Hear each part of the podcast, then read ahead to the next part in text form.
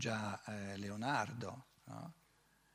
eh, Galileo Galilei pensavano a strumenti aerei per volare nell'aria e il loro pensare a che cosa si rivolgeva per creare un aereo? Alle ali più meccanizzate che ci sono in natura e le ali più meccanizzate, meccanizzate, eh? quindi non viventi come il, il, il seagull, eh, il gabbiano, ma mec- meccaniz- che vibrano meccanicamente, sono le ali del pipistrello. Quindi i primi studi sulla possibilità di un'ala meccanica, di un'ala metallica, no? che vibra, perché deve poter vibrare, perché se non vibra eh, si spezza o cade giù. Quindi deve vibrare, però deve vibrare me- meccanicamente, non viventemente come, come il gabbiano. No? Studiavano osservando quelle ali più meccaniche che sono in natura negli uccelli, sono quelle del pipistrello. Hanno fatto studi sulle membrane del pipistrello e dicevano dobbiamo trovare un, un, elemento metallico che sa vibrare, non troppo, non troppo poco, vibrare abbastanza ma non troppo, in modo da tenersi per aria. Tutto processo di pensiero. Pensiero.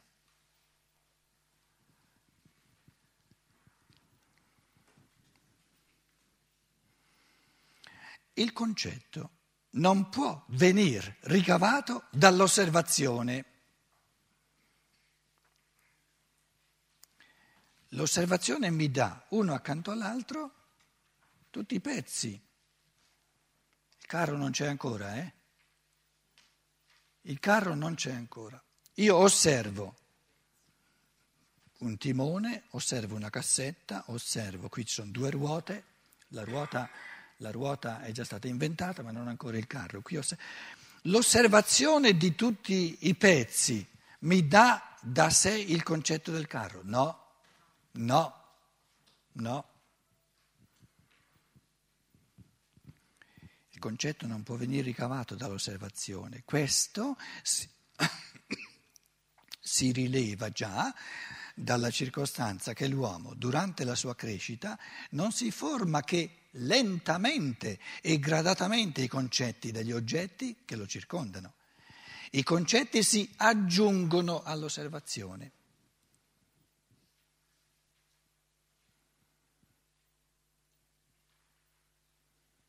Il bambino piccolo, l'osservazione della mucca, del cavallo, della stalla, eccetera, l'osservazione, la percezione l'ha avuta già tante volte, ma questo non vuol dire che l'osservazione, che la percezione automaticamente crea il concetto, no, è il pensiero, il pensare che crea i concetti. E il pensare sopraggiunge in un secondo tempo.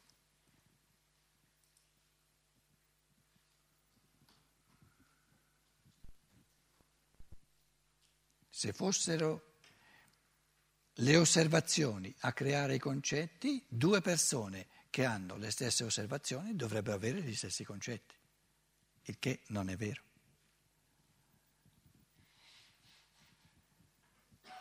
Date le stesse osservazioni, due individui diversi possono crearsi una serie di concetti più o meno ricchi, comunque del tutto diversi. Un filosofo contemporaneo molto letto, Herbert Spencer, un inglese, descrive il processo spirituale che noi compiamo di fronte all'osservazione con le seguenti parole. Adesso leggiamo un pensatore, anzi un non pensatore inglese, perché si distingue proprio per il fatto di essere un non pensatore, di non saper pensare. Dice, Herbert Spencer dice, se camminando attraverso i campi in un giorno di settembre udiamo un fruscio a qualche passo davanti a noi e sulla sponda del fossato da cui ci, ci è sembrato che il fruscio provenisse, vediamo che l'erba si muove, quindi mette insieme due sensi. Sento il fruscio e vedo l'erba muoversi. quindi sia l'udito sia la vista, no? ce li mette insieme tutti e due. Vediamo che l'erba si muove, noi probabilmente marciamo diritti su quel punto per vedere che cosa produceva il fruscio e l'agitarsi dell'erba. Che cosa produceva il fruscio che udiamo con l'orecchio e l'agitarsi dell'erba che vediamo con l'occhio. Al nostro avvicinarsi, una pernice si alza a volo dal fosso e la nostra curiosità è allora appagata. Adesso sappiamo perché. C'è stato il fruscio e perché l'erba si è mossa. E Herbert Spencer dice, noi abbiamo quella che chiamiamo una spiegazione dei fenomeni. Se riflettiamo bene, tale spiegazione deriva dal fatto, è sempre Spencer che parla, eh, che in vita nostra abbiamo già infinite volte notato, osservato, percepito come un'alterazione dello stato di riposo di piccoli corpi è spesso accompagnato dal moto di altri corpi che vi si trovano in mezzo.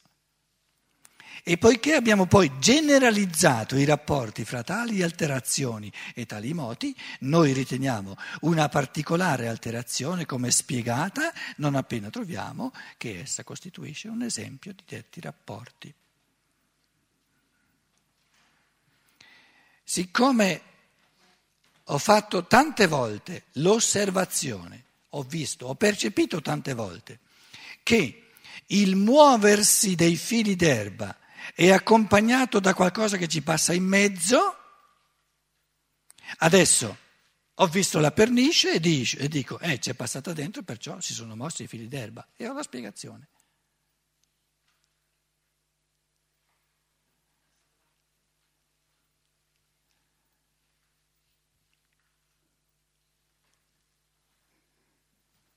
Quindi la spiegazione me la dà l'esperienza, l'osservazione ripetuta la percezione ripetuta, non il pensare, secondo Spencer. Basta che io ripeta un numero sufficiente di volte un'osservazione che poi so generalizzando come le cose funzionano. E il pensiero non c'entra nulla.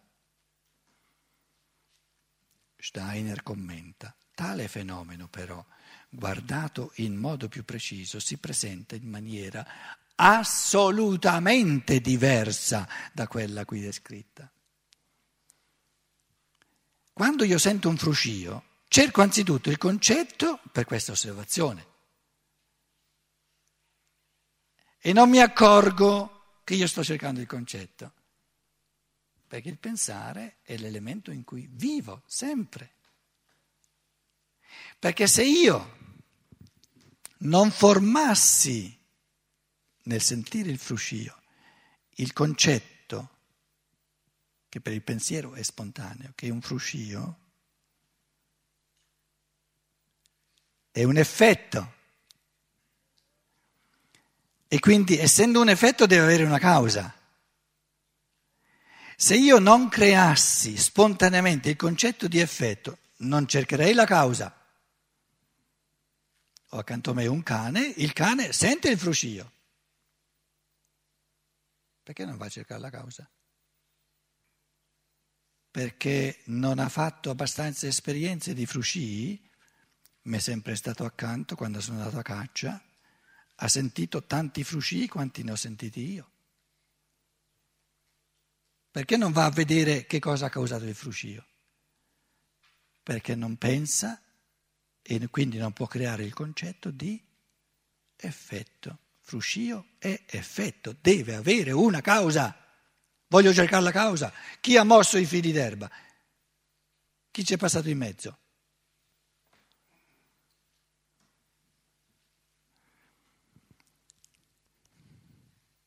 Quando io sento un fruscio, quando io sento un fruscio, cerco anzitutto il concetto per questa osservazione.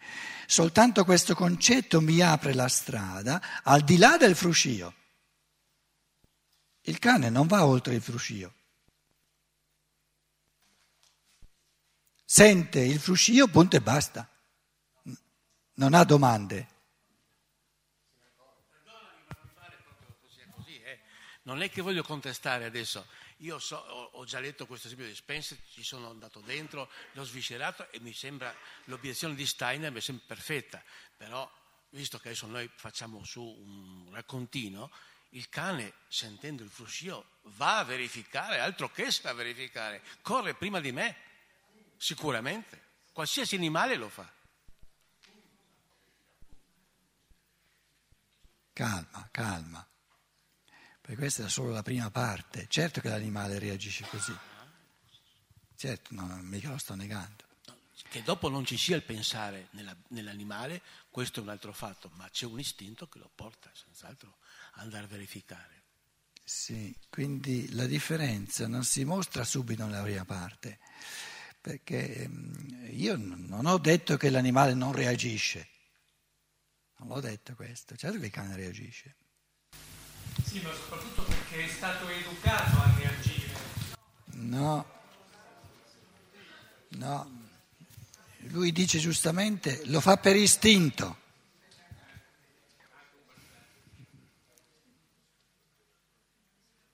È abituato. È istintivo. Però il punto fondamentale è che sia l'animale, sia il cane, sia l'uomo vanno a vedere. Supponiamo che la pernice non la trovo, non, non c'è, non...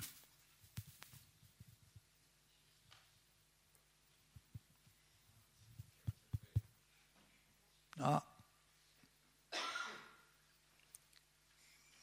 l'elemento che ha causato il fruscio e che ha eh, mosso i fili d'erba si è reso impercettibile, è sparito. D'accordo? Facciamo questo caso che è possibile. Quello che sia, non è più percepibile. Adesso sia il cane sia l'uomo vanno e non c'è nulla. Come reagisce il cane?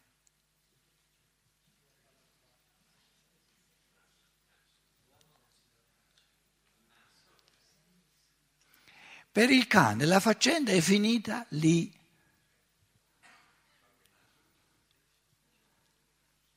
Quindi il cane non cerca una spiegazione, è abituato ad andare a vedere per istinto, ma non esiste che cerca una spiegazione. Invece l'essere umano, siccome pensa, cerca una spiegazione, cerca la causa, perché ha il concetto di effetto e di causa, e non si dà pace finché non trova la causa. Questa è la differenza, non nel fatto che nell'animale non c'è nessuna reazione, certo che c'è una reazione. Quindi si evidenzia il pensiero dove la, l'effetto non trova la sua causa. Lì l'uomo non si dà pace perché ha il concetto di effetto e dice l'effetto può, può venire sortito soltanto se c'è la causa. E quindi la causa ci deve essere. Come fa l'animale a pensare la causa ci deve essere perché il movimento dei fili dell'erba è un effetto? No, tutto questo non esiste nell'animale. Casomai il cane sente astralmente nella sua anima, diciamo, il rovellio o il, l'insoddisfazione o, diciamo, eh, dell'uomo, ma lo sente però, non è che, non è che lo capisce perché eh, l'uomo non, non continua va avanti tranquillo. E se l'uomo pensasse, oh, non sia mai che un serpente velenoso che è scappato da qualche parte e poi mi salta fuori. E perché? Perché l'uomo, in quanto pensante, in quanto essere pensante, sa, no, la causa ci deve essere. A quel punto lì il cane è rimasto per strada perché non, non pensa. L'uomo vuole trovare la causa perché sa col suo pensiero che sia il fruscio che ode, sia il movimento delle, delle, delle, dei fili d'erba che vede, è l'effetto e la causa ci deve essere, se no non ci sarebbe l'effetto. E se non la trova, si allarma ancora di più, perché dice allora qui la causa si è occultata, eh, la cosa diventa più pericolosa. Invece una causa che vedo, la pernice La conosco, so che non è un pericolo. Ma se è una serpe velenosa, ancora di più vorrei sapere dove sta.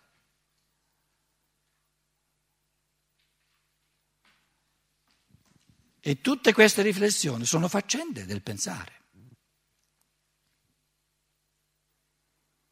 Quindi Steiner non sta dicendo che il cane non ha nessuna reazione. Sento l'istinto, gli fa fare un sacco di cose al cane, certo. Sta evidenziando ciò che nell'uomo si aggiunge in più dovuto al pensare che nell'animale proprio non c'è. Ed è il fatto di concepire spontaneamente nel pensare il fruscio e il movimento dei fili d'erba come effetto che deve avere una causa. E la spiegazione dell'effetto sta soltanto nella causa. E il pensare non, non si dà pace finché non trova la causa.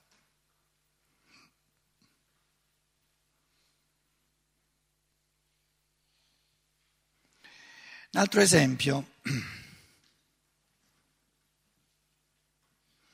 C'è una mensuola, come si dice, una,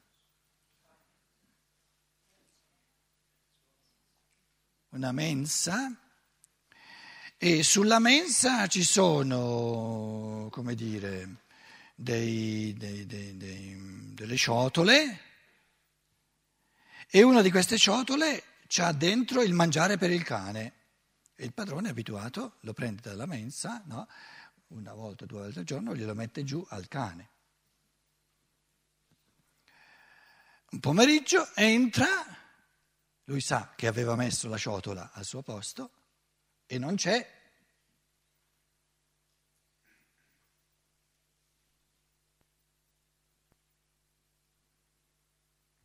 La ciotola sta a un posto dove il cane non c'è mai andato. Il cane la ciotola l'ha sempre avuta per terra. Cosa pensa l'uomo? Qualcuno deve averla presa. E il cane cosa pensa? Nulla. Nulla.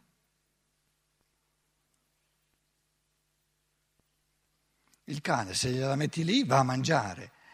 Se non c'è lì, se, eh,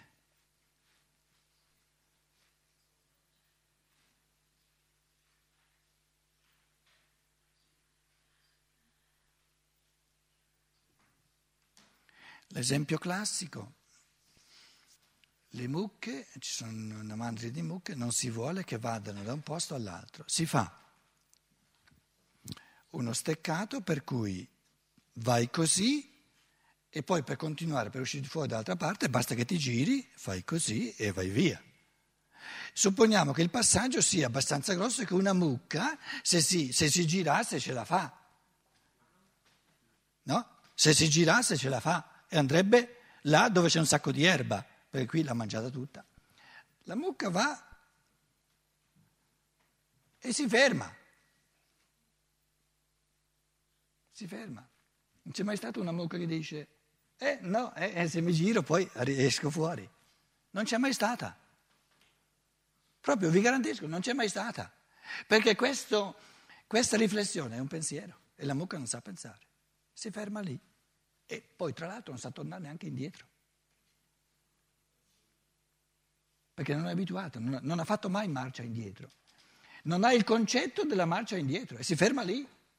E se tu non vai a tirarla fuori, ti sta lì fino a domani, dopodomani.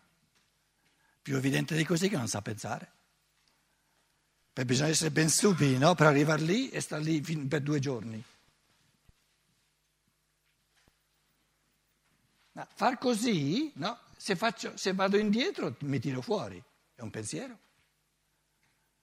È un pensiero. Dimmi. Dati di percezione ci mostrano che altre razze animali conoscono la marcia indietro. Quindi si è inserita nel loro istinto. D'accordo? Sì. Si è inserita nel loro istinto. Io perciò ho preso la mucca che non lo fa. Perché se gli animali sapessero pensare tutti, non avrebbero bisogno dell'istinto certi animali e altri no. Avrebbero tutti il concetto di marcia indietro. Adesso, chiesto, formulata dall'altro lato la, la domanda, un uomo adulto, un uomo adulto, però non mi tirate fuori adesso la, la, faccenda dell'uomo primitivo, eccetera, eccetera. Un uomo adulto, normale, che arriva lì e sta lì per un giorno intero perché, perché non sa cosa fare, esiste? No, no, no, scusate, no, non esiste, perché sa pensare.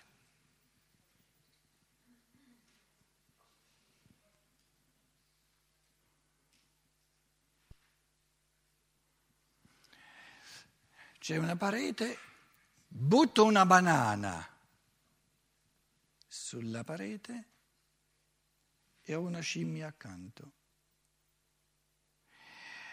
Non mi dite che la scimmia poi va dietro alla parete a, a trovare la banana. Si è abituata a farlo perché l'uomo ci è andato. Ma se prendete una scimmia che non ha mai avuto la percezione dell'uomo che va dietro, non va dietro. Nel momento che la banana scompare dietro è sparita, non c'è più la banana. Finita la percezione, finito tutto.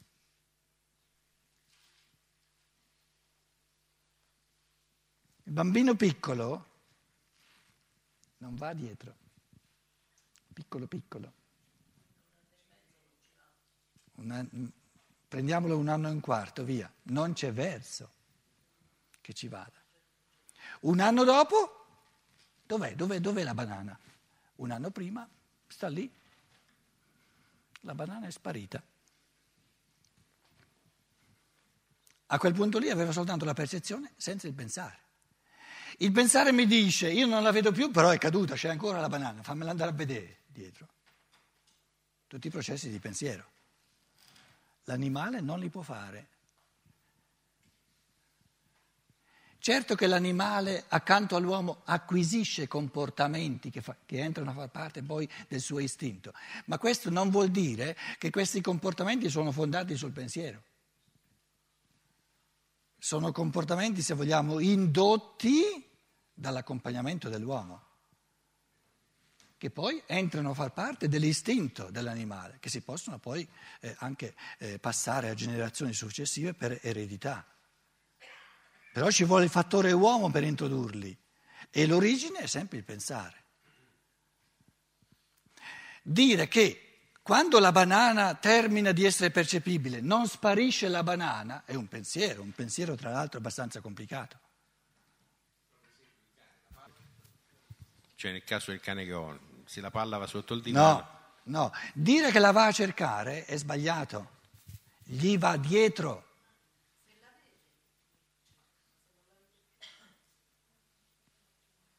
Il cercare è un concetto molto complesso. Gli va dietro. E questo andargli dietro fa parte dell'istinto dell'animale, non perché pensa, perché non sa fare altro. La rincorre